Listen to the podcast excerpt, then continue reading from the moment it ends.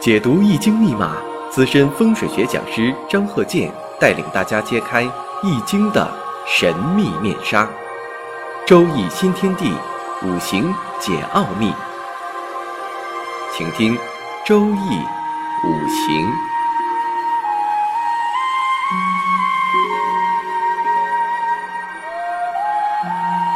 上山微电台荣誉出品。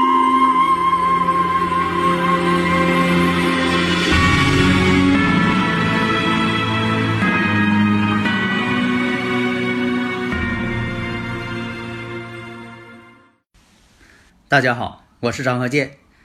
周易五行啊，我们这一堂啊还接着讲啊这个悬空住宅学。悬空风水啊，这个学问呢是比较复杂的啊。你像我这个创立这个卫星地图勘测法，这个呢多年实践经验呢，呃认为啊，就说这个卫星地图勘测法呀非常实用，而且呢。避免了现场勘测呀，比如说外界的一些干扰，对罗盘的干扰，你可以用这个呃卫星地图加上电子罗盘啊。但是有一点啊，为了精确，你必须得知道当地的持偏角，这是关键的关键。如果说你要不精通这个持偏角，每个地方还都不一样，如果你要不知道，这就不好办。因为什么呢？这个卫星地图啊，它这个真正的啊，这个地球子午线南北，它是非常精确的，它是用这个高科技啊卫星勘测出来的，所以说这个地理子午啊非常精确。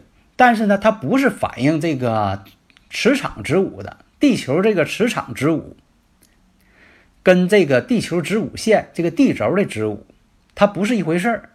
很少有重合的，它们之间不重合，所以说你要是真正拿这个地球子午线的子午啊勘测，那肯定是有偏差。所以啊，有先进的这个科技，那就用高科技。为什么不用呢？非得用老一套的东西，那不行。所以说有些东西呢，你得与时俱进，得有发展。就像我们经常讲这个生日五行似的，这个呃生日这八个字哈。从唐朝开始到宋朝，在宋朝呢得到了很好的发展，一直沿用到现在。其实它本身也是在发展完善的。你像我经常讲，我说这个生日五行啊，在唐朝的时候，李虚中创造的时候，它没有时辰，它就是年月日啊。所以说，你像这个生日五行当中，这个八个字当中，像神煞。神煞为什么有的是用年来看呢？这就是在唐朝时候留下的规矩。后来呢，宋朝徐子平呢，就是以出生日这个日主为重要参考点，所以有很多呢都是用日主来分析了。所以讲啊，生日时辰，生日时辰啊，必须得有时辰。有很多朋友呢，光给我写个生日，不写时辰，那怎么能行啊？你像这个讲这个岁运并临，以前经常讲啊，这是古人的经验啊，这个也不是谁创造的，古人的经验。后来这个经过我呢，就是这个验证，也确实有很高的准确率。这好像一种人生这个规律，咱不能把它当做迷信啊，就是人生的这一个周期规律。就像说这个人呢。呃，到了这个五十来岁更年期的时候，就容易有病。为什么是这样呢？哎，发现呢，你看，我发现这个人到五十来岁的时候，为啥说五十来岁呢？为什么不精确点呢？因为每个人呐，这个大运呐，起大运的年龄不一样，所以说呢，这个呃，到那个大运的时候啊，每个人的年岁又不一样，但是基本在五十到六十岁之间这个大运。基本是这样，有的是五十一岁开始，五十二岁、五十三岁啊，基本是在五十到六十这个区间，哪一年不一定，哪个岁数也不一定，啊，都是这个大运呢，跟自己这个八字这月柱啊出现一个天克地冲，都是在五十来岁的时候出现这个天克地冲，所以讲呢，这个岁运并临嘛，岁运并临不使自己使家人啊，这就是一个。古人这个说法，反正这说起来，反正我是呃不太愿意说这句话，但是确实它有这个准确率。但有的人呢，确实岁运并临呢，什么事儿也没有，这个也确实有这种情况。不要说的岁运并临，它一定是这回事儿啊，怪恐怖的，危言耸听的。啊，但是确实它有这么一个周期规律啊。有的人是一生当中没有顺运病临，有的人呢是有一次，有的人呢是有两次，还有的人呢是连续两次，这两年都挨上了。所以说这很重要啊。所以说当时呢，就是呃，我有一次啊，就是看这个奥斯托洛夫斯基啊，就是保尔柯察金的原型啊，他写这个钢铁是怎样炼成的嘛。啊，那个我年轻的时候，小时候就是爱看，啊，这个他写这个钢铁是怎样炼成的啊。后来呢，就是对他呢，就说，呃，你像这么一个人物，啊，他活了这个三十二岁就去世了。那么我就看了一下，那当时呢，他出生日呢是，呃，一九零四年，公历是九月二十九。然后呢，这个生日五行一排出来，啊，看了一下，甲辰、癸酉、甲寅，到了他哪一年了？走这个什么大运呢？一九二七年，他走的是丙子大运。那么，在一九三六年的时候，又出现一个丙子年，啊，又出现一个丙子年。那这丙子年跟大运呢，这个丙子大运都相同了，这就叫顺运并临了。而且呢，我一看了一下。就是这个资料记载，他确实是一九三六年去世的，他全身瘫痪嘛，因为在这个呃战争当中呢，他受了重伤了。所以小的时候吧，我对他印象挺深，因为这个前苏联这么一个作家嘛，我定他，我对他呢就说的感到，你说这么一个年轻人，呃，他本身呢就是学问并不高，啊，他不是说那种高学历的。啊，他不是高学历，但是你说他那写的小说，确实看这个这个小时候看呢，也是啊挺爱看的，啊，虽然说他后期呢可能是双目失明啊，全身瘫痪，所以说有有一部分啊，据说啊是这个呃秘书呢就是替他代笔啊，他但是他也是摸索着写啊，是这么很艰难的把这部书完成了。所以小时候就是对他就是啊挺崇拜的，说你看这么一个人啊，全身瘫痪啊，还能写这么好的书啊，所以说就是一种好奇心啊，看了一下，所以呢一看呢，确实呃，一九三六年去世，丙子年，丙子运。下面呢我们看一下，咱们应广大听友的要求啊，咱继续讲啊。大家如果有理论问题呢，可以加我微信幺三零幺九三七幺四三六。咱们共同探讨提高。那么看一下，有这么一个单位啊，周围环境啊和这个单位的大门呐，啊，这单位大门呢是开在了东北艮宫方向。那么呢，我看一下离宫方向，离宫方向呢外边呢有一个六层的这么一个建筑，正宫方向东方有一个三层的这么一个建筑，院子这呃当中有一个喷泉。有一个水系啊，现在很多这个单位啊、公司啊都有这个喷泉，或者是有假山啊，也有很多呢是考虑到五行这方面的。那么这个池子当中啊，养着有很多种鱼，各种颜色的鱼。那么呢，我们看西边对宫方向为平地，养鱼养几条也有说的。你像说家里边这个呃鱼缸当中放几条鱼啊，一般讲究啥呢？一六。二七三八四九五跟十，各种组合，那就看你的生日时辰、生日五行这八个字怎么回事了。看用什么呢？作为喜用神啊，进行这个调整。所以我们看呢，西边对宫没有建筑，平地，平的。那么看这个单位呢，这个正北方向，我们看啊，有一条呢东西走向的这么一个大路。有很多车呀，就搁那走东西方向的。南边呢是另一家的工厂，因为现在很多，你像呃，我看这个一些开发区啊，新型的工业开发区，这个工厂啊，一个挨一个都是标准化呃这些标准化的建筑。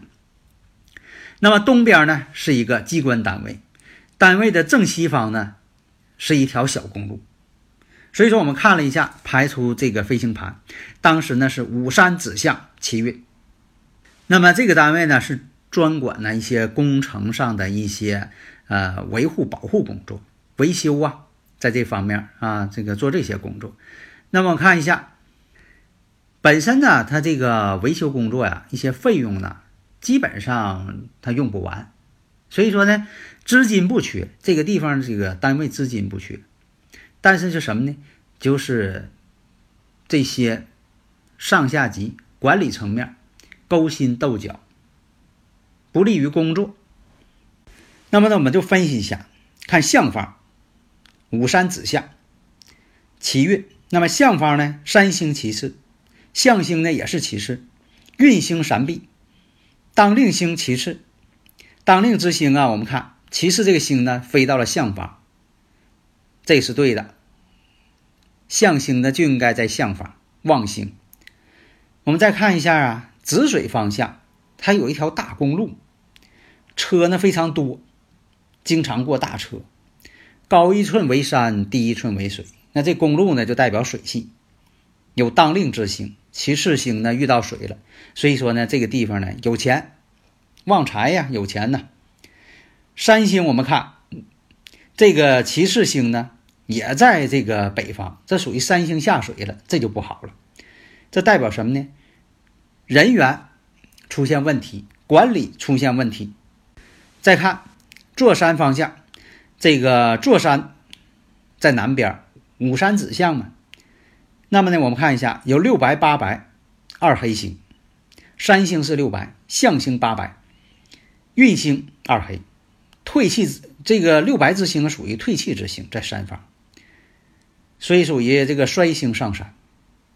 那么这个部门我们看南边呢有一个工厂，有高楼，那退气之星的六白那是真正上山，所以呢对人丁呢不利。管理层面会出现问题。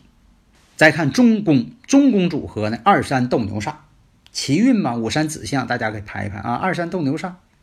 那么中宫组合呢是三星二黑，相星三碧，运星呢其次。那这个三星跟相星啊，正好组成了二三斗牛煞，勾心斗角。那么看院子当中呢，设置了一个水系水池。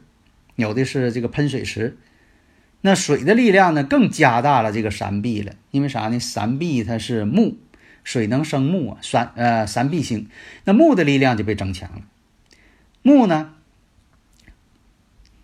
可以克制二黑，这种争斗什么呢？更增添了这种口舌是非。所以说，你要是别墅的话，这方面呢一定要注意。你像这这个以前这个别墅，如果是这种啊五山子相的奇运的，如果是外峦环境再出现这种情况，那住在住在这个别墅当中的主人呐，夫妻之间就会勾心斗角，口舌不断，影响婚姻。大门呢为纳气口，很重要。那大门它设在了这个东北艮宫，那艮宫的飞星的组合，我们看一下。三星五黄，象星九紫，运星一白。五黄代表毒药之星，九紫代表火，一白代表中南，形成了九紫火生五黄煞星。五黄这个毒药煞星呢，又克制一白水，最后是一白水受伤。一白水呢，代表什么呢？中年男性。如果说你要是这种别墅，这种组合，那就对家中的中年男性。不好，有克制。那么再看戊寅年，关键什么呢？出不出什么事情呢？看流年，这流年引发。那么看戊寅年，五黄这个飞星呢，正好飞在了艮宫大门的位置。五黄呢，属于大煞星，最凶了，易静不易动，不能惊扰它。大门呢，外边呢，正好有车辆、行人经常搁这走。那么这艮宫三星就是五黄，年飞星当年的戊寅年。五黄飞星也飞到了艮宫，所以说进出这方面啊，你像有车呀、有人员呐等等啊，这些动感的东西都激动了这个五黄大厦。再加上这个九紫星又生助这个五黄大厦，所以这五黄大厦星啊，必然克一白水。一白水代表中年男性。那么呢，当年戊寅年这个地方这个中年男性确实受伤。那么化解方法呢有很多，你像说五黄二黑，这都属于土比较重的，那就需要什么呢？泄它这土。你像有很多这个呃也方法，但是呢，你还得根据户主人这个生日五行来定，你不能说用一种方法来化解。你像在古代呀，用这个有这个铜钱化解法啊，啊铜钟化解法啊等等，啊，但是根据不同的情况。你不能说的所有这个方向都用这一种方法，那不行。你说的那个好几种病都用这一种药，那有可能不对症。所以啊，有好多这个听友朋友总是在问，啊，这种情况用什么方法？你要是很笼统的说这一种情况，那方法呢有很多，具体问题具体分析。我经常这讲，你不能说的都用这个铜钱。那就太没有创意了。你像我这个，呃，在装修风水这方面，啊，我也提出了很多创意跟设计师，做出来之后呢，让别人呢看不出来做过风水，看不出来的风水是最好的风水。你不要到人家去了，人家这个呃设计的都是欧式的，完你过去了，说我这给你来一个呃五行调整，摆的是中不中，阳不阳，那就破坏了他这个装修的效果了。啊，你像说的这个欧式的，也有欧式的风水元素在这里边啊，就像说中餐跟西餐都有营养，你不能说的这个中餐有营养啊，西餐没有营养，你不能那么说。所以说，不管什么样的装修，你是欧式的啊，你是中式的，你是现代简约的等等啊，它中间呢，就说只要是有装修材料，它一定有五行风水在这里存在，只是说表现形式不同。好的，谢谢大家。登录微信搜索“上山之声”或 SS Radio，关注上山微电台，让我们一路同行。